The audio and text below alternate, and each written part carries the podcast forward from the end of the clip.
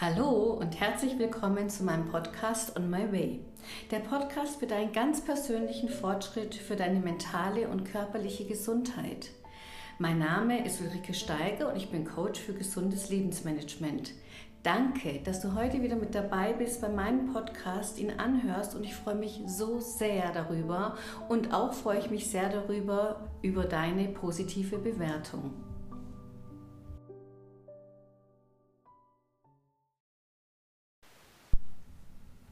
Das Thema, über das wir heute sprechen wollen, handelt sich über Brustkrebs. Wie gehe ich mit Brustkrebs um? Wie geht es mir damit, äh, wenn ich es erfahre? Welche Ängste habe ich in mir? Und ich freue mich sehr, heute zu Gast eine ganz, ganz langjährige Freundin bei mir in München zu haben. Dieses Jahr sind es 40 Jahre, Inken Czawitschke. Und Inken ist Mediatorin in Stuttgart, Leinfelden, Echterdingen und hat sich auf das Gebiet der privaten Mediatorin spezialisiert. Ich möchte mich bei dir, Inken, ganz, ganz herzlich dafür bedanken, dass du meinen Podcast-Hörern die Möglichkeit gibst zu erfahren, was dir geholfen hat, mit deinem Brustkrebs umzugehen und was sich dadurch grundsätzlich auch in deinem Leben verändert hat. Ich würde dich ganz herzlich jetzt bitten, liebe Inken, dass du so ein paar Worte über dich erzählst. Hallo liebe Uli, hallo liebe Hörerinnen und Hörer. Danke, dass ich heute bei dir bin und über das Thema Brustkrebs mit dir sprechen kann. Ich bin verheiratet, habe drei Kinder und Brustkrebs wurde bei mir im Jahr 2013, also es sind jetzt neuneinhalb Jahre her, diagnostiziert. Meine Kinder waren damals 10, 14 und 15 Jahre alt. Und ähm, ja, das Weitere berichte ich dann ja nachher, was es dann mit mir gemacht hat. Inzwischen bin ich seit 2020 Mediatorin. 2019 habe ich die Ausbildung gemacht. Ich bin von Grund, vom Grundberuf her Juristin, wollte aber nicht wieder als Anwältin arbeiten, weil ich mit den ja, mit den Streitigkeiten der Leute eigentlich nicht so gut zurechtgekommen. Ich wollte immer lieber vermitteln tätig sein und habe jetzt den Beruf gefunden, der mich erfüllt, der mir Spaß macht.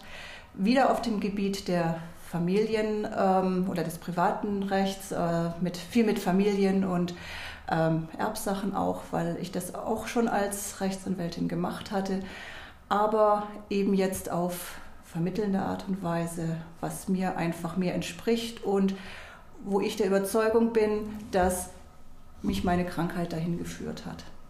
Das freut mich total. Dann sind wir so ähnlich unterwegs, du als Mediatorin, ich als Coach. Super. Ähm, Inken, was mich jetzt richtig oder sehr interessieren würde, ähm, als du die Diagnose Brustkrebs erfahren hast, was hat sich da in dem Moment äh, in deinem Leben verändert und wie bist du umgegangen damit? Gut, in dem Moment, wo man die Diagnose bekommt, ist man natürlich erstmal wie vor den Kopf geschlagen, muss es erstmal verdauen, muss es erstmal als Wirklichkeit annehmen, auch ähm, muss ja, einfach gucken, wie man damit, damit umgeht. Und es ist ja schon die Frage, wie man es überhaupt erfährt. Also, wie hast du es erfahren? Also wie, wie kam es? Hattest du schon eine Vorahnung oder was war? Also im Prinzip hatte ich, ich hatte, das ist eine gute Frage, also vielleicht hatte ich eine Vorahnung, aber im Prinzip bin ich völlig unvorbereitet gewesen. Ich hatte meine Frauenärztin hat bei mir etwas ähm, getastet in der Brust und hat gesagt, machen Sie mal einen Termin zur Mammographie. Mammografietermine sind schwierig zu bekommen. Ich glaube, ich habe so in zwei, drei Monaten einen Termin bekommen. Mhm. Und hatte dann aber so das Gefühl irgendwann, oh, das ist ja doch wirklich schon ziemlich lang. Und habe auch bei meiner Frauenärztin angerufen. Reicht das, wenn ich das in zwei, drei Monaten mache? Oder sollte ich vielleicht gucken, dass ich irgendwo anders einen Termin bekomme? Sie hat gesagt, nö, nö, ist in, in Ordnung, das reicht. Weil sie davon ausgegangen ist, natürlich, dass irgendwas harmloses ist. Und von daher war ich dann, als ich natürlich dann bei der Mammographie war, auch eigentlich so mit der Einstellung, ja gut, wird schon, wird schon nicht sein, muss man halt mal kontrollieren. Und das, ja, und, und das, der Ablauf war dann so, dass die natürlich dann irgendwas gesehen haben. Ich habe schon gemerkt, oh, es wird jetzt ein bisschen komisch, weil ähm, eigentlich die Mammographie gemacht wurde und damit hätte sie dann fertig sein mhm, sollen. Klar. Dann aber nochmal, ähm, ja, wir, wir, machen jetzt nochmal hier einen Ultraschall, gucken nochmal und dann war das Einzige, was mir eigentlich gesagt wurde, ähm, ja, also wir haben jetzt hier, wir haben hier jetzt was gesehen und um das abzuprüfen und um sicher zu gehen, sollte man jetzt nochmal äh, eine Biopsie machen, sollte man jetzt also eine Probe entnehmen, um zu gucken, was das jetzt ist. Und das war eigentlich alles, was mir gesagt wurde. Also keiner hat jetzt gesagt, Sie könnten vielleicht Krebs haben oder ähm, mhm. ähm, wie kommen Sie jetzt damit zurecht oder einem irgendwie geholfen, aber man ist ja dann auch nicht blöd und weiß, worum man ahnt. es Genau, also ich mhm, meine, ja. was sollte es anders gewesen sein als Krebs? Und jetzt noch zwei, drei Tage abzuwarten, bis so eine Biopsie gemacht wurde und es sicher ist. Also für mich war das der Moment, wo ich erfahren habe, ich habe Krebs und was der Zeitpunkt für mich für die Diagnose war und wo ich dann aber auch völlig allein gelassen wurde mit, weil mit dieser Information, gut, ich bin dann noch zur Frauenärztin, die hat den Termin zur Biopsie gemacht, aber in dem Moment bin ich völlig allein gelassen gewesen. Und wie ging es dir damit? Ja, gut, man ist natürlich völlig durcheinander verwirrt dann mhm. und muss dann erstmal gucken, was, ja, was, was, was mache ich damit. Mhm. Und was, was war dann so? Also wie, wie bist du damit dann umgegangen im ersten Moment? Ja gut, es ist dann natürlich die Biopsie gemacht worden. Man ähm, hat dann festgestellt, dass Krebs geworden ist, äh, dass, dass es Krebs ist. Und man ist dann ja irgendwo in der Maschinerie drin. Dann kommt der OP-Termin und ich hatte dann, ich muss jetzt gerade überlegen, wie das war zuerst. Ich habe dann den Termin bekommen und hatte dann, das sind dann ja auch so die Sachen, die einem ähm, das Leben als Chance bietet ähm, mein Mann, mein Schwiegervater hatten vorher einen Bericht im Fernsehen gesehen, dass es die Möglichkeit gibt, auch eine Bestimmung des Krebses zu machen, einen Genexpressionstest, ob dann, wenn jetzt sich ähm, genau, wenn die Operation gemacht wurde, damit wird ja der Krebs im Prinzip entfernt. Ich hatte jetzt auch die äh, oder das Glück, dass meine äh, Brust, äh, Brust erhaltend operiert werden konnte. Ich hatte auch, das sind ja die ganzen Voruntersuchungen gewesen, ich hatte auch das Glück, dass bei mir die Lymphknoten noch nicht ähm, befallen waren. Genau, also man hat ja den Wächter-Lymphknoten entfernt, der war nicht befallen. Also ich habe es noch in einem frühen Stadium, würde ich mal sagen, das Glück gehabt, dass es festgestellt wurde. Und ähm, genau, und sie hatten diesen Bericht gesehen, dass man eben was den Krebs, der entfernt wird, dass man den untersuchen kann, um eben zu schauen, was für Erfolgsaussichten eine Chemotherapie hat. Weil das natürlich für mich auch so das große Thema gewesen ist. Ähm, oh Gott, ähm, eigentlich will man ja bloß keine Chemotherapie Chemo? mhm. ähm, nach Möglichkeit haben. Und das fand ich dann wirklich eine große Hilfe und Unterstützung, dass ich das gemacht hatte, weil sich daraus dann ergeben hatte, dass ich mit Chemotherapie ein neunprozentiges Risiko habe, dass der Krebs wiederkommt und ohne 13 Prozent. Mhm. Und dann hast du gedacht, genau, also so das, viel Prozent ist genau, da kein also, Unterschied. Und, genau, mhm. genau. Also da konnte ich dann wirklich ähm, darauf verzichten, dass ich die Chemo gemacht habe. Bestrahlung ist dann ähm, angeordnet worden und das habe ich ähm, aber auch gesagt, okay, das ist jetzt was, das kann ich, das kann ich ähm, auf mich nehmen. Hab dann allerdings, ähm, weil ähm, wir schon unseren Sommerurlaub und alles geplant hatten, den Termin für die Bestrahlung verschoben. Und das ging so einfach? Das war kein Problem, genau. Also wir haben dann wirklich unseren ähm, Familienurlaub noch gemacht und danach dann die Bestrahlung. Da kam es dann wohl nicht darauf an, dass okay. es sofort begonnen wurde. Also das war für mich dann auch genau. ähm, also du kamst dann wieder zurück und bist dann bestrahlt worden. Genau. Und wie war das in der Zeit? Wie, wie ging es dir in der Zeit? Also mich hat, um nochmal wieder auf den Anfang vielleicht auch ein bisschen zurückzukommen, was mich aufgefangen hat, war, war, war der Besuch bei meiner Homöopathin. Mhm. Die, also ich bin hingegangen, weil ich gedacht habe, vielleicht kann man ja für die OP homöopathisch begleitend ähm, was machen, um die Folgen der, der OP abzumildern. Und mit ihr habe ich dann natürlich auch dann über das, dass ich jetzt Krebs habe, gesprochen und sie hat mir im Prinzip die Worte mit auf den Weg gegeben, die mir geholfen haben, die Situation anzunehmen und damit umzugehen. Also, Was waren das für Worte? Also sie hat mir im Prinzip, also ich kann es jetzt nicht mehr genau sagen, mhm. aber das, was rausgekommen ist, war, dass ich es jetzt einfach, es ist jetzt so, ich muss es annehmen und gucken, wie ich jetzt damit umgehe. Mhm. Und das Weitere, dass ich, das hatte mir auch noch geholfen, dass ich eben jetzt meine Brust, in der zu dem Moment, als ich mit ihr gesprochen habe, der Tumor ja auch noch war, dass ich sie weiterhin in mir, in meinem Körper, auch meine Brust danach, dass ich das weiterhin als Bestandteil meiner selbst, also meines Ichs betrachten soll, dass ich, dass ich eigentlich im Prinzip besonders ähm, liebevoll auch mit ähm, dieser kranken Brust ähm, umgehe und jetzt das nicht als Fremdkörper oder nicht zu mir gehörend betrachte, sondern das ist was von mir und gehört zu mir und ja, das hat mir unheimlich geholfen. Ja, genau, mhm. das gehört ja genau als Bestandteil des Annehmens und das war für mich etwas, was ich verstehen konnte, was ich annehmen konnte auch und gesagt habe, ja, okay, genau, es bringt ja alles nichts, es jetzt zu leugnen, den Kopf in den Sand zu stecken. Es ist jetzt so, gucken wir, dass wir das Beste draus machen. Ja, ich weiß ja auch noch, dass du ganz viel darüber erzählt hast. Also Genau, das ist, glaube ich, auch was, was mir unheimlich geholfen hat, dass ich von Anfang an offen damit umgegangen bin, es jedem erzählt habe, der es wissen wollte oder nicht. ähm, auch gute Freunde hatte, mit denen ich ähm, darüber reden konnte und ja, es auch ja, da, dadurch ja auch nicht irgendwas in mir hatte, das, was ich verheimlicht habe mhm. und wo ich dann gucken musste, oh, das, oh, nee, das, das kann ich jetzt nicht sagen, weil sonst wird man mitkriegen, dass ich Brustkrebs habe. Also das war jetzt nichts, was jetzt ein zusätzliches, ja, bei mir in meinem Inneren.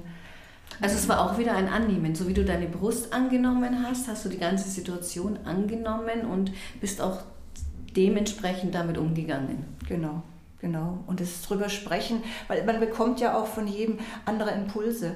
Und ähm, ja, ich habe mir immer alles gerne angehört und es war für mich auch nichts Belehrendes oder sowas dabei, aber ähm, mir hat es geholfen, mit anderen drüber zu reden. Und du hattest ja sicherlich Angst. Also das ist ja was, wenn du jetzt erfährst, dass du Angst hast. Ähm, wie bist du denn dann mit deinen Ängsten umgegangen? Sind dadurch auch, dass du drüber gesprochen hast, die Ängste, haben sich die dadurch minimiert oder was hat sich da bei dir getan? Also ich denke bestimmt, dass es, wenn man je häufiger man über was redet, umso leichter wird es ja auch damit ähm, umzugehen. Mhm. Es ist natürlich, ja, man ist natürlich mit dem Thema Tod konfrontiert gewesen. Und da ja, muss man natürlich erstmal mit zurechtkommen auch. Und gut, da habe ich natürlich am Anfang auch ja, mein Mann hat mich dann natürlich viel getröstet in den Momenten, wenn man, wenn man erstmal verzweifelt ist und ja, überhaupt damit zurechtkommen muss. Also es war so das erste Mal, dass du dich auch mit dem Thema Tod beschäftigt hast. Genau, macht man ja eigentlich nur, wenn man ähm, damit konfrontiert wird und ja gut, es ist ja was anderes, ob man jetzt mit seinem eigenen Tod konfrontiert wird oder den Tod von jemand anders miterleben muss.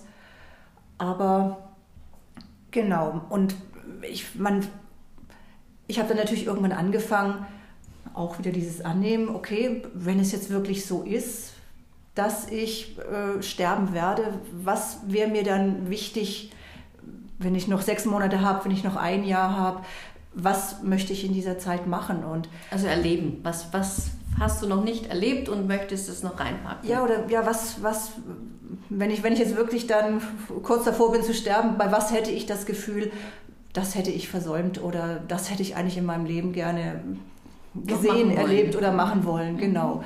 Und das sind, kommen einem dann natürlich zuerst so die Sachen, was man in seinem gesunden Leben, sage ich mal, was einem wichtig gewesen ist. Und da hatte ich doch so den einen oder anderen Ort auf der Welt, den ich äh, ganz gern noch gesehen hätte. Aber jetzt in Anbetracht dessen, dass ähm, die Zeit endlich war, sind diese Sachen auf einmal überhaupt gar nicht mehr wichtig gewesen für mich. Also für mich ist eigentlich nur wichtig gewesen, viel Zeit und intensive Zeit mit meiner Familie noch erleben zu wollen. Mhm. Okay. Du hast ja auch drei Kinder. Und ähm, wie ging es denn deinem Partner und auch deinen Kindern damit, als, als sie das jetzt so von dir erfahren haben? Wie haben die darauf reagiert? Du sagtest ja schon, dein Mann hat dich sehr unterstützt, hat es sehr angenommen, ähm, war eine große Hilfe für dich. Ähm, genau. Ich denke, dass. Also, ich weiß, dass es für meinen Sohn, der ja zehn Jahre alt war, wahrscheinlich am schwierigsten war, weil es für ihn einfach aufgrund seines Alters auch natürlich schwierig gewesen ist, das jetzt einordnen zu können. Wie groß ist jetzt die Gefahr, dass, dass Mama irgendwann nicht mehr da ist? Ähm, aber ansonsten, dadurch, dass ich verhältnismäßig schnell dann zur Normalität wieder übergegangen bin, weil ich ja beschlossen habe, hier meine Familie ist das Wichtige und mit der möchte ich meine Zeit verbringen, ist, glaube ich, dann gar nicht so viel auf meine Kinder dann übertragen worden, weil ich mit mir selber irgendwo im Reinen gewesen bin. Also ich, ich hatte jetzt nicht direkt also mich, mich, hat der Tod ab einer gewissen Zeit nicht mehr wirklich erschreckt. Also ich hatte, ich hatte jetzt keine Angst davor ster zu sterben. Es war mehr so das Bedauern, keine Zeit mehr mit, mein, mit meiner Familie verbringen zu können, auch mitzubekommen, wie meine Kinder älter werden. Ich ähm, möchte gerne mal Großmutter sein. Mhm, so, so, so, diese Gedanken, dass ich das alles nicht mehr erleben werde. Aber das war... Ähm, das war das mehr ja was, was in mir abgegangen ist, aber ich habe das tägliche Leben so wieder aufgenommen. Und ja, und ich denke, dadurch, dass die Kinder gemerkt haben, dass ich für mich da einigermaßen zurechtgekommen bin mit. Mhm. War es für Sie auch viel leichter? Ja, ja. Mhm. Mussten Sie jetzt sich nicht damit auseinandersetzen und waren jetzt nicht damit konfrontiert, dass ich ja, mit der Situation nicht zurechtgekommen bin. Mhm. Also Du bist ja dann auch operiert worden. Ja. Und als du ins Krankenhaus gekommen bist, äh, wie ging es da deinen Kindern und, und deinem Mann? Also als du, war das nochmal ein, eine Veränderung? Ich, ich, ich denke nicht, dass das jetzt speziell dieses Erlebnis, dass das jetzt was das hat einfach so. Das, das hat in das, ist in das gesamte mit System mit eingeflossen. Mhm. Also das hat jetzt nicht speziell was Besonderes noch ähm, ausgelöst, würde ich sagen. Und bist du danach gleich in eine Reha oder gab es da was, wo du genau. dann auch hingekommen bist? Genau. Ähm, ich habe eine ganz tolle Reha-Einrichtung gehabt in, äh, in der Nähe von Stuttgart die speziell für junge Frauen mit Brust, nee, nicht Brustkrebs, mit Krebs, egal welcher Krebs, genau, mit Krebs war. Und wo es die auch, oh, ich glaube, wir waren höchstens 40, 40 Frauen. Also es ist eine ganz kleine Einrichtung gewesen und ähm, es ist toll gewesen, wie wir da miteinander uns unterstützen und helfen und also ihr ähm, Frauen gegenseitig genau, konntet euch genau, also nicht nur genau. die Ärzte die für euch da waren und die Therapeuten sondern auch ihr Frauen war zu eine Gemeinschaft. Genau weil man so in, in Gruppen dann doch eingeteilt war und sich dann gegenseitig unterstützt hat auch. Genau also es ist eine also gute Erfahrung für mich gewesen und ich habe dort aber auch gemerkt, was für ein großes Glück es für mich gewesen ist, dass ich keine Chemo hatte, weil im Prinzip ist das das entscheidende Thema gewesen, was die meisten Frauen bewegt hat und wo sie am meisten Austausch, also Bedarf hatten, sich auszutauschen. Und da war ich ja nun außen vor, weil ich wirklich das Glück hatte, das nicht mit, äh, mit dass ich es nicht miterleben musste. Und ja, also das Glück hatte ich und was ich dort auch gemerkt habe, war, dass ich das große Glück hatte, dass mein Mann die Erkrankung annehmen konnte und im Prinzip unsere Beziehung auf längere Sicht dann dadurch Gewachsen. eigentlich noch eher also stabilisiert mhm. wurde. Das war, es war eine Herausforderung, die wir zusammen gemeistert haben, die uns dadurch wieder äh, zusammengeschweißt hat, mhm. die natürlich auch viel von uns ähm, gefordert hat, also auch von meinem Mann wirklich viel gefordert hat. Aber ich habe in der Kur erlebt, dass, dass die Frauen, die eben in Beziehungen waren, die vielleicht noch nicht, hauptsächlich noch nicht so lange bestanden haben oder wo es vielleicht sowieso schon stärker gekriselt hat, dass die wirklich dann ja, dass die Beziehungen durch diese Erkrankung beendet waren dann auch. Also dass das einfach eine, für eine Beziehung eine Belastung ist, die ja, die mhm. einfach das Ende bedeuten kann, weil es, weil die Belastung zu groß ist, was da vom Partner verlangt wird mit dem, was ich als Erkrankte eben durchmache und mit mir ausmachen muss und was man als Gesunder dann vielleicht einfach gar nicht verstehen und nachvollziehen kann. Also es ist in dem Fall wichtig, eine Person zu haben, die einem Stabilität gibt. Ja, und stimmt. Einen unterstützt. Genau. Mhm. Und wurden auch äh, Empfehlungen für Medikamente danach äh, gegeben euch in, in, dieser, in dieser Reha oder wie ging das vonstatten? Gut, ähm, das, der normale Ablauf ist, dass man eben, wenn man dann Chemo, Bestrahlung, OP, wenn man das alles hinter sich hat, dass man dann die nächsten, es wechselt immer so, also fünf bis zehn Jahre, dass man dann noch Tamoxifen, das ist das Standardmedikament eigentlich, nimmt, wodurch man oh, künstlich in die Wechseljahre versetzt wird, um eben, wenn es ein hormonabhängiger Krebs ist, um damit dann den Krebs zu unterdrücken. Das sage ich mhm. jetzt mal so mhm. als ähm, medizinischer Laie. Also so ja. habe ich es mir immer erklärt. Und ähm, Gut, das ist für mich jetzt ein Thema gewesen, äh, was mich erschreckt hat, dadurch, dass es eben eine hormonelle Behandlung ist. Ich habe ähm, in meiner Jugend mal die, die Pille genommen, aber eigentlich, ich glaube, höchstens zwei, drei Jahre, weil auch da für mich so dieses Thema Hormone und Einwirkung auf meinen Körper schon immer was gewesen ist, was mich eher mit ähm, ja, Unbehagen erfüllt hat und was ich nicht, ja, was ich, was, ich, was ich nicht machen wollte, was ich nicht wollte. Und wurde jetzt wieder mit diesem Thema konfrontiert und wo ich mir dann überlegt habe, ob ich das, ob ich das nehmen möchte. Da kommt jetzt noch dazu, dass ich, bevor ich zur Kur gekommen bin, eine alternative Möglichkeit kennengelernt habe mit meinem Krebs umzugehen. Kann ich vielleicht gleich noch was zu sagen. Mhm. Gerne. Und deshalb mir die Zeit in der Kur gesagt habe, okay, nimm jetzt diese Zeit, um dir zu überlegen, möchtest du dieses Medikament nehmen oder nicht?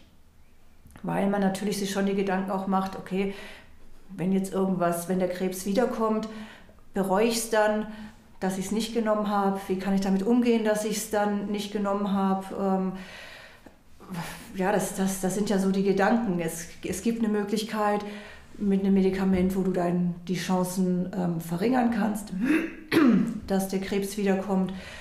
Ja, das ist ja sowas, wo man sich mit ähm, auseinandersetzen muss. Und das habe ich während der Kur gemacht, hatte aber deutlich das Gefühl, ich möchte es, ich möchte es nicht machen und musste mich dann, weil natürlich die medizinische Versorgung dort ähm, so, eigentlich läuft so ab, dass man in der Kur eben damit anfängt, das mhm. Medikament zu nehmen, dass man es unter medizinischer Beobachtung mhm. nehmen kann, genau, ob es irgendwelche Nebenwirkungen, wie man es verträgt, wie man damit zurechtkommt und so weiter. Und deshalb wurde ich natürlich ähm, gefragt und wollen Sie. Und dann, nachdem ich dann erstmal gesagt habe, nein, ich möchte im Moment noch nicht, natürlich auch immer wieder gefragt, ähm, ja, und wie sieht es jetzt aus und wollen Sie? Und ähm, mir wurden natürlich die Vorteile und alles ähm, dargelegt und warum ich es machen sollte. Es hat mich alles nicht ähm, überzeugt. Das Unbehagen ist zu groß gewesen. also da hast du auch wieder so auf deinen Körper, auf dein Inneres gehört, ja. was für dich eigentlich, also ja. du bist dann wirklich so wieder... Ja, ja, mhm. also das war ganz stark, dieses Unbehagen und wie gesagt, diese, diese Hoffnung im Hintergrund, dass ich mit, äh, mit meinem Guolin, dass ich da ja, was an der Hand habe, dass ich es nicht einfach nur ablehne, sondern ich habe eine Alternative, mit der ich das angehen kann. Und habe dann deshalb für mich die Entscheidung getroffen, nein, ich mache es nicht. Mhm. Wurde da dann noch einmal auf die Probe gestellt nach der Kur, als ich das dann meiner Frauenärztin gesagt habe, dass ich das, dass ich das nicht nehme. Und die dann auch noch mal wieder versucht hat, natürlich mich zu überreden und gemeint hat, oh, wenn ich das jetzt nicht gut genug ihnen erklärt habe, warum das wichtig und warum das hilfreich ist. Ich, es gibt einen Spezialisten in Ulm, wenn Sie noch Fragen haben, kann der Ihnen das gerne auch noch erklären. Und ich dann gesagt habe, nee, ich möchte jetzt, ich habe jetzt diese Entscheidung getroffen und ich möchte da jetzt auch nicht mehr dran rühren. Das ist jetzt... Ähm, ja, also wenn ich jedes ich Mal mit dem Thema genau, wenn ich jetzt jedes Mal, mhm. wenn jemand irgendwas anderes sagt, wieder alles in mir aufleben lasse, diese, ich meine, natürlich habe ich Zweifel gehabt, natürlich habe ich Angst gehabt, dass es die falsche Entscheidung ist. Klar. Aber ich habe jetzt gesagt, ich habe die Entscheidung getroffen, jetzt stehe ich dazu und jetzt will ich nicht jedes Mal wieder daran rühren und auch mich rechtfertigen, ähm, warum ich es jetzt gemacht habe. Und, und es war ganz toll, dass sie das dann akzeptiert hat. Also das muss ich Super. wirklich sagen, dass ich da dann wirklich voller Vertrauen ähm, auch weiter zu ihr gehen konnte und ähm, das fand ich toll, dass sie da dann meine Entscheidung wirklich respektiert hat und ähm, das mit mir dann gemeinsam auch weitergetragen hat. Mhm. Du sagtest gerade eben, dass du eine Alternative gefunden hast. Ähm, wurde denn dein Leben nach dieser Operation und nach deiner Reha so, wie es vorher war? Oder wie lebst du denn heute dein Leben? Also vielleicht fange ich mal von vorne an, wie es dazu gekommen ist.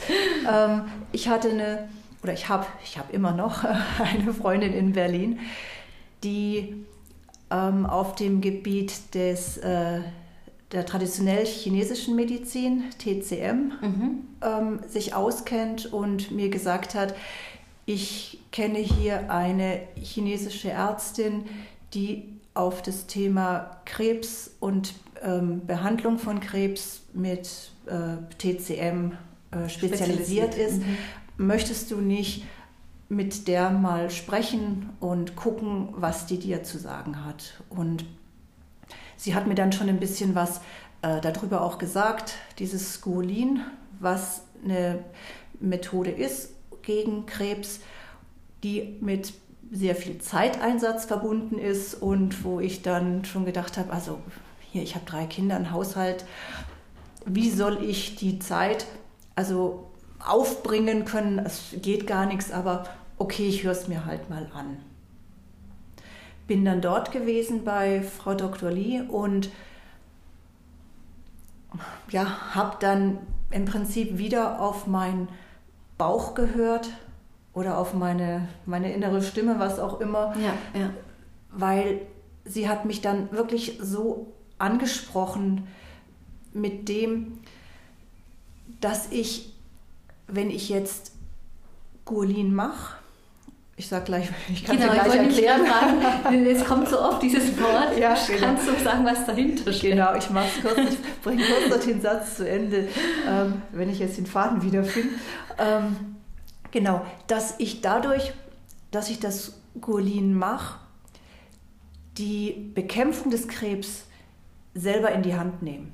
Mhm, also du bist selber für dich verantwortlich. Genau, genau. Mhm. Ich, ich tue etwas mhm. und ich überlasse nicht passiv einem Medikament die Aufgabe, hier in meinem Körper schon alles zu richten. Mhm. Was dann ja auch nachher, das ist vor meiner Kur gewesen, ja, dieses, dieses Gespräch. Und was mich dann ja auch dazu äh, bestärkt hat, ähm, mhm. auch dann auf das äh, Medikament zu verzichten. Genau, also das war dann was und eben, ja, genau, auch, auch die Art und Weise, wie es wirkt, hat mich, ähm, hat mich, hat mich überzeugt, dass es jetzt auch nicht irgendein Hokuspokus ist, sage ich mal. Das äh, ist, also Golin ist auch ähm, von der WHO anerkannt. Es gibt, also in, in China ist es eine alternative Behandlungsmethode bei Krebs. Also das ist jetzt also weit, also weit verbreitet auch. Auch ähm, bei uns gibt es das. Ich weiß, dass es in Amerika ähm, auch viel angewandt wird. Der große Nachteil, sage ich mal, ist, dass es eben wirklich zeitintensiv ist, dass man sich wirklich darauf einlassen muss. Und ähm, genau, deshalb dafür bereit sein muss. Und das ist, glaube ich, für, für, für ganz viele einfach ein, ein, ein Hindernis. Mhm. Aber was machst du da jetzt genau? Genau. Also, ich mache es draußen in der Natur. Ich, ich gehe. Ich habe ich, ich hab jetzt, es gibt, es waren ganz, ganz viele verschiedene äh, Schritte. Ich habe drei Gehübungen, sage ich jetzt vielleicht mal, die ich mache. Es sieht ganz komisch aus, die Leute gucken mich immer an. Ich bewege im Prinzip meinen ganzen Körper auf eine bestimmte Art und Weise, wodurch Akupunkturpunkte stimuliert werden. Und was ganz, ganz wichtig ist, ist die Atmung, dass ich dabei, dass ich dabei atme auf. Also kann ich mir das auch so wie Tai Chi vorstellen oder ist es so eine Untergruppe davon oder? Ähm, also das, das Qigong und Qigong, Tai Chi, ja. mhm. was wir hier bei uns normalerweise kennen, ist, würde ich sagen, eine Entspannungsmethode. Mhm. Das, was ich mache, ist medizinisches, medizinisches Qigong. Okay. Mhm. Also das ist wirklich was ganz anderes. Es, es hat eine ganz andere Wirkung dadurch, dass ich ganz gezielt, wie gesagt, diese Akupunkturpunkte stimuliere. Es fängt damit an, dass ich die, die, die Ferse aufsetze, dass ich meine Hände vorm Körper, so ein bisschen als wenn ich ähm, auf der Suche mit einer Wünschelrute bin, die Hände vorm Körper bewege, weil ich dadurch am Bauch und an der Seite ähm, Akupunkturpunkte stimuliere. Mhm dass ich den Kopf dabei zur Seite drehe. Wie gesagt, dass ich ähm, eine Atmung, das ist jetzt nochmal was anderes, die hat nochmal eine extra Wirkung, aber durch diese, durch diese Bewegung und durch dieses Laufen werden über die Stimulierung der Akupunkturpunkte die Meridiane auch ähm, angeregt. Oder? Ja, oder dass, dass, dass, dass die im, im Fluss sind, dass da, mhm. dass da Blockaden ähm, abgebaut und so weiter werden. Also ähm, ich möchte da jetzt nicht auf äh, das Medizinische und die genauen Abläufe des ähm, ähm festgenagelt werden. Aber das Aber ist so ein bisschen, dass so, man, genau, so ein bisschen versteht, was, was, vorstellt. was bedeutet genau, genau. Mhm. Genau. Und eben über diese Punkte, über diese Stimulierung und wie gesagt, ganz, ganz viel über die Atmung auch, wird der Körper einfach also das, das Immunsystem wird ganz extrem gestärkt, dadurch, dass es ja auch draußen in der, in der freien Natur stattfindet, am besten irgendwo im Wald, irgendwo an dem Wasser. Ich brauche eine ebene Fläche, eine glatte Fläche, damit ich den Fuß richtig aufsetzen kann, damit ich ähm, einen, also damit es nicht so anstrengend ist, wenn ich irgendwo einen Berg hochlaufe, das, das geht nicht.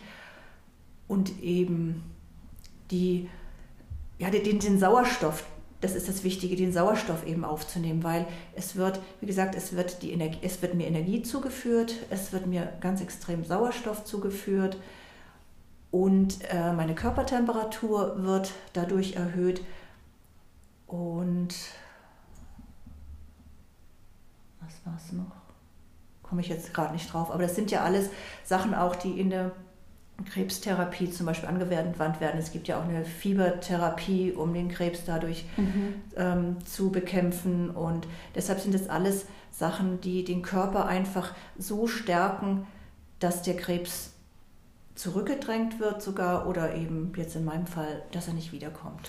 Und du sagst, es ist sehr zeitaufwendig. Wie viel Zeit brauchst du dafür oder wie sieht da so dein Tagesablauf aus, durch das du das jetzt angefangen hast zu machen? Okay, also dadurch, dass ich es jetzt neun Jahre mache, ist es inzwischen weniger, aber am Anfang, als ich damit begonnen habe, habe ich es wirklich vormittags also gut zwei Stunden gemacht und nachmittags auch nochmal. Mhm. Also dann, brauchst du vier Stunden pro Tag oder? Ah, ja, genau. Und dann kommt eben noch dazu, dass ich natürlich bei mir vor der Haustür das nicht machen konnte, sondern ich musste natürlich noch gucken, dass ich äh, in, in, in den Wald gekommen bin, wo ich hingefahren bin. Dann muss man zwischen den, es sind ja verschiedene Bewegungsabläufe, zwischen den Bewegungsabläufen, dass man wenigstens ein bisschen eine Pause, eine kleine Pause gemacht hat. Genau, also es sind so insgesamt wirklich zwei bis drei Stunden ganz am Anfang, am Vormittag und am Nachmittag gewesen. Und das war das, was ich dann ja auch gedacht hatte, weshalb ich gesagt habe, das kann ich nicht machen, das, das schaffe ich nicht. Und dann war ich, und das ist immer das Tolle, so wie sich so Sachen zusammenfügen, wenn etwas für einen das Richtige ist. Dann war ich ja bei meiner Freundin in Berlin, hatte dort auch übernachtet es war dann so gewesen, dass die Herbstferien bei uns gerade vor der Tür standen. Ich habe dann wirklich mal, und die Kinder meiner Freundin sind im Alter meiner Kinder, sprich, die sind da auch ähm, vergnügt äh, gewesen, hatten Lust mitzukommen.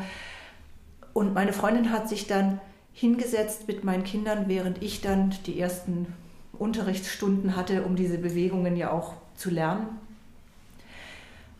Hat sich mit meinen Kindern hingesetzt und hat, hat, hat im Prinzip mit ihnen einen Tagesplan erarbeitet und gesagt, okay, wir müssen jetzt alle zusammen, also ihr müsst jetzt alle zusammenarbeiten, ihr müsst jetzt gucken, wie ihr Mama auch helfen könnt, ihr Aufgaben abnehmen, Sachen äh, für euch selber macht, dass, ähm, dass eure Mutter eben die Möglichkeit hat, diese Zeit aufzubringen und ähm, in den Wald zu gehen, ihre Übungen zu machen. Und hat dann wirklich mit jedem von ihnen einen Tagesplan erarbeitet, mit ihnen besprochen und geguckt, wo jeder was helfen kann. Und ähm, das war dann die Grundlage, dass ich dann wirklich auch beginnen ähm, dass ich anfangen konnte. Mhm. Und ähm, mhm. gut, jetzt bei diesen Besprechungen ähm, ist mein Mann nicht dabei gewesen, aber ähm, er hat auch das Ganze hat dann, er hat es unterstützt, geguckt, dass es so läuft. Genau, genau. Mhm. Und hat sich mhm. da äh, natürlich gut, wenn man den ganzen Tag arbeitet, aber nach seinen Möglichkeiten eben auch eingebracht. Und ähm, ja, also ich habe wirklich die volle Unterstützung meiner Familie gehabt und konnte das dann, konnte das dann machen, diese Zeit dafür aufbringen. Und genau, und es, es ist im Laufe der Zeit, ist es dann weniger geworden, konnte ich dann Übungen weglassen, brauchte es dann eben auch nicht mehr vormittags und nachmittags zu machen. Und ich bin jetzt im Moment bei einer reinen Übezeit von anderthalb Stunden plus Pausen und Hinweg, also zwei Stunden, die ich noch mache. Und ich habe pro die, Tag. Pro Tag, mhm. genau. Ich habe die Aussicht, ähm, es vielleicht mal auf eine Stunde Übezeit reduzieren zu können Allerdings im Moment noch nicht, weil ich jetzt gerade in den Wechseljahren bin und das ja für den Körper auch gerade hormonell wieder nochmal eine Umstellung ist und ich diese Zeit auf alle Fälle diese anderthalb Stunden noch weitermachen werde, um genug Energie und so weiter zuzuführen. Und Okay, aber das, also das hat ja sehr viel mit deinem Leben gemacht und auch viel verändert und du hast jetzt auch Zeit für dich mal gefunden. Ähm, was, wie lebst du heute noch? Also was hat sich sonst noch so in deinem Leben verändert? Ähm, ich vermute, du, oder ich weiß ja auch viel von dir, weil wir nun mal 40 Jahre schon befreundet sind, dass du sehr viel mit dir selber auch dadurch angefangen hast zu arbeiten. Was ist noch so bei dir? Genau, ich habe eben, also im Nachhinein ist mir das natürlich, ähm, weiß man das natürlich alles genauer als in dem Moment, wenn man so diese Entscheidungen ähm, trifft, aber ähm, mir ist klar geworden, dass mir mein Körper wirklich ein ganz deutliches Signal gesendet hat, stopp, es muss sich irgendetwas ändern, so wie es bisher gelaufen ist, geht es nicht weiter. Und es war wohl auch wirklich dieses überdeutliche Signal mit der Todeswarnung im Hintergrund nötig, dass ich wirklich es ernst genommen habe. Mhm. Und also davor bist du nicht so auf deinen Körper eingegangen, wenn du was hattest? Oder? Also ja, anscheinend habe ich ja wohl die Warnsignale, die man dann so bekommt, ähm, übergangen. Übergangen mhm. nicht, nicht, nicht, nicht ernst genug genommen. Mhm. Und ja, und ja, also ich hätte auch jetzt eben dieses, dieses, dieses Qigong anzufangen und wirklich diese, diesen großen Zeitfaktor für mich zu nehmen hätte ich ja, und, und das, das war anscheinend nötig, dass ich wirklich so viel Zeit für mich rausnehme. Das, das wäre mit was anderem, hätte man das nicht gemacht, weil das wäre dann irgendwann vorbei gewesen, die Erkrankung, die man hat, und dann geht man zum Business as usual über. Dann macht man so weiter, wie man immer weitermacht. Und deshalb war es wirklich, glaube ich, ja, es, es ist dieses Signal gewesen und ähm, ich bin froh, dass ich die Chance hatte, dass ich Frau Dr. Lee kennenlernen durfte und sie mir den Weg gezeigt hat, in dem ich was ändern kann. Mhm, mh. Und dass ich ja diesen Weg, ähm, dass ich es dass gemacht habe. Also mhm. dass ich nicht jetzt im Nachhinein irgendwie gedacht habe, oh Mensch, du hattest die Chance, irgendwas zu machen, aber du hast es nicht gemacht. Also ich bereue es keine Sekunde, dass ich es gemacht habe. Die Zeit, die ich dafür investiert habe, weil das, was ich durch das Golin zurückbekomme, ist so dermaßen viel mehr als die Zeit, die ich dafür investiert habe. Und, und ich, ich, es, es sind auch Sachen, ganz einfache Sachen, wie zum Beispiel, ich bin seitdem nicht mehr wirklich krank gewesen. Also mein Immunsystem ist wirklich so gestärkt dadurch. Es sind ja auch Zeiten, die ich mal zwei, dreimal im Jahr hatte ich sonst auch eine starke Grippe und ähm, war im Bett und das ist auch Zeit gewesen, die man nicht hatte. Oder ähm, ich, gut, ich hatte, seit, hatte dann auch keine Zeit mehr ins Fitnessstudio zu gehen. Das ist auch Zeit, die ich dann eben dort eingebracht habe. Ja, und man hat eben die Zeit gehabt, sich mit sich selber zu beschäftigen. Also ist zwar nicht wirklich so der, der Sinn auch, ähm, man soll den Kopf natürlich auch irgendwo frei haben. Aber es passiert ja auch ganz viel im Unterbewusstsein, wenn man dann ja in sich, ja, sich, sich wirklich diese Zeit auch für sich selber nimmt. Mhm. Und gut, ich werde oft gefragt, wie ich es wirklich schaffe, das ähm, jeden Tag zu machen.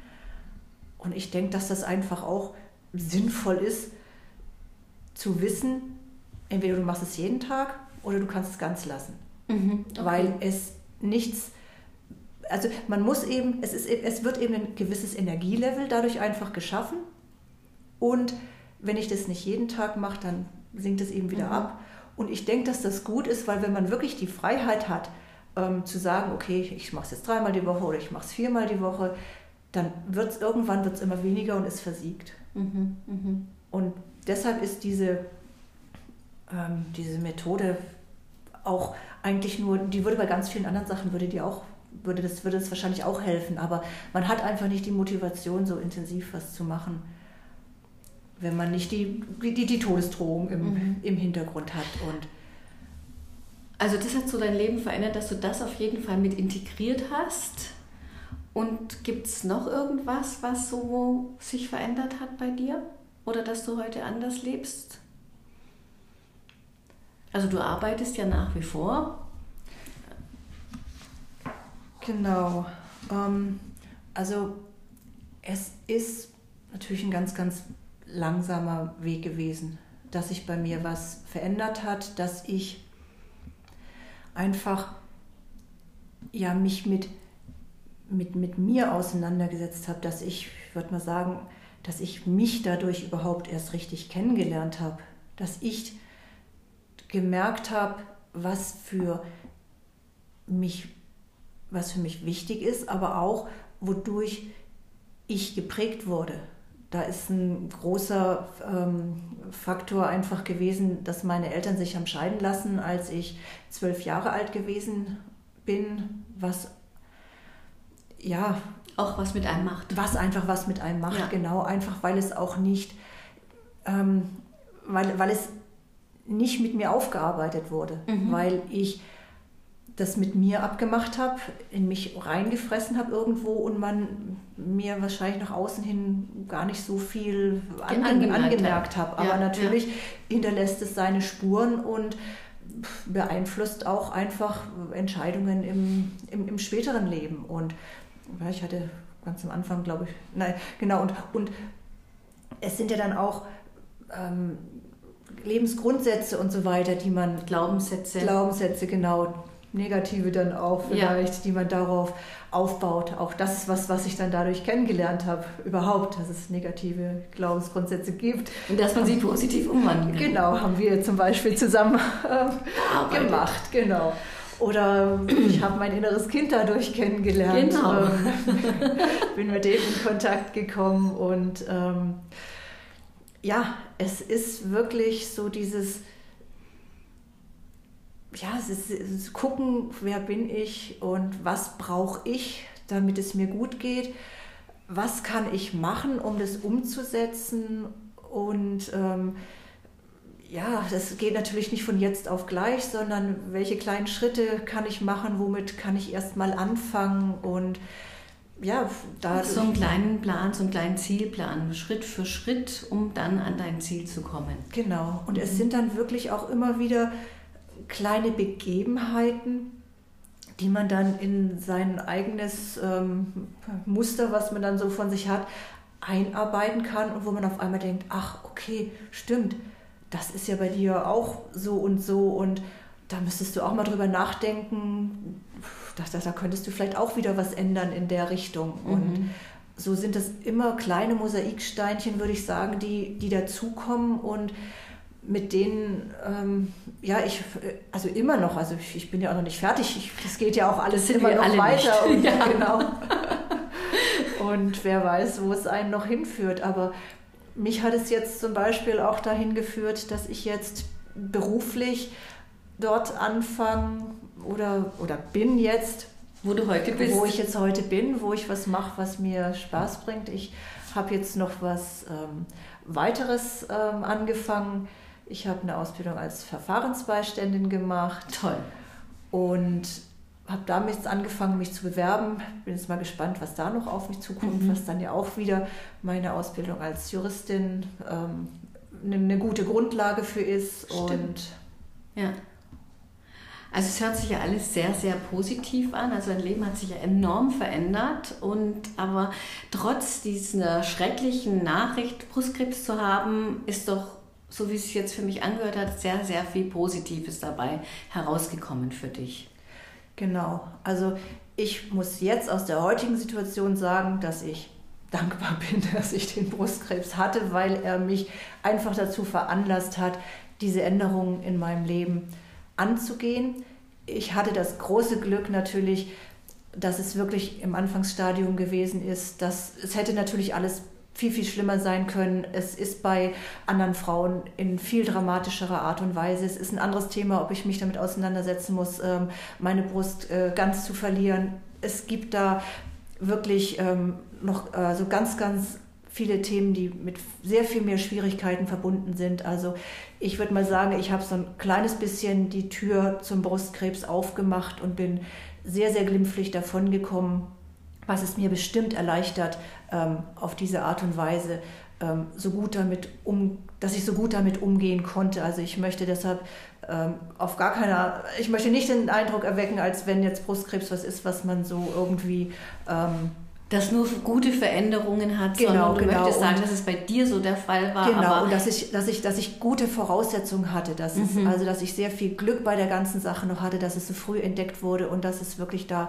ähm, ganz, ganz andere und viel, viel schlimmere Fälle gibt, mit denen man das vielleicht auch, so wie ich es jetzt konnte, in denen es gar nicht möglich ist, das ähm, so umzusetzen. Aber ähm, für mich war es einfach der Warnschuss, den ich brauchte und der für mich, wie gesagt, gut und richtig gewesen ist und mich dahin gebracht hat, dass ich einfach mit mir jetzt mehr im Rein bin und auf einem, ja, einfach auf einem guten Lebensweg bin. Das freut mich so sehr.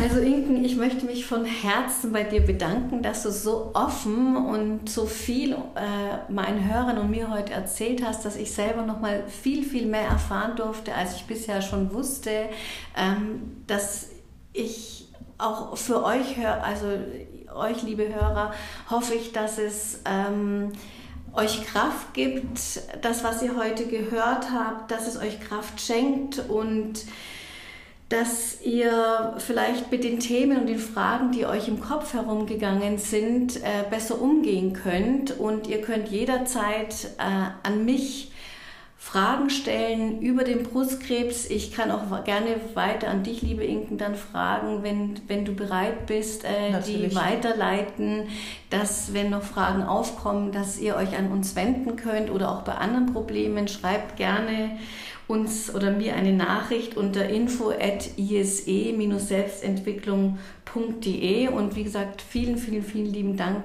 Inken, an dich und auch an euch, liebe Zuhörer, dass ihr euch die Zeit genommen habt. Und ich wünsche euch allen einen wunderbaren Tag. Und ja, vielleicht regt es an, ähm, nochmal Dinge umzudenken, Veränderungen im Leben zuzulassen und ich hoffe vor allem auf ganz, ganz, ganz viel Kraft. Vielen Dank für alles. Danke, dass ich hier sein konnte und würde mich freuen, wenn irgendjemand ähm, durch das, was ich berichtet habe, ähm, sich ähm, das Gefühl hat, dass es ihm geholfen hat. Super. Das wäre schön. Ja, das wäre das Beste, was wir an euch weitergeben können, an die Hörer. Danke, liebe Inken.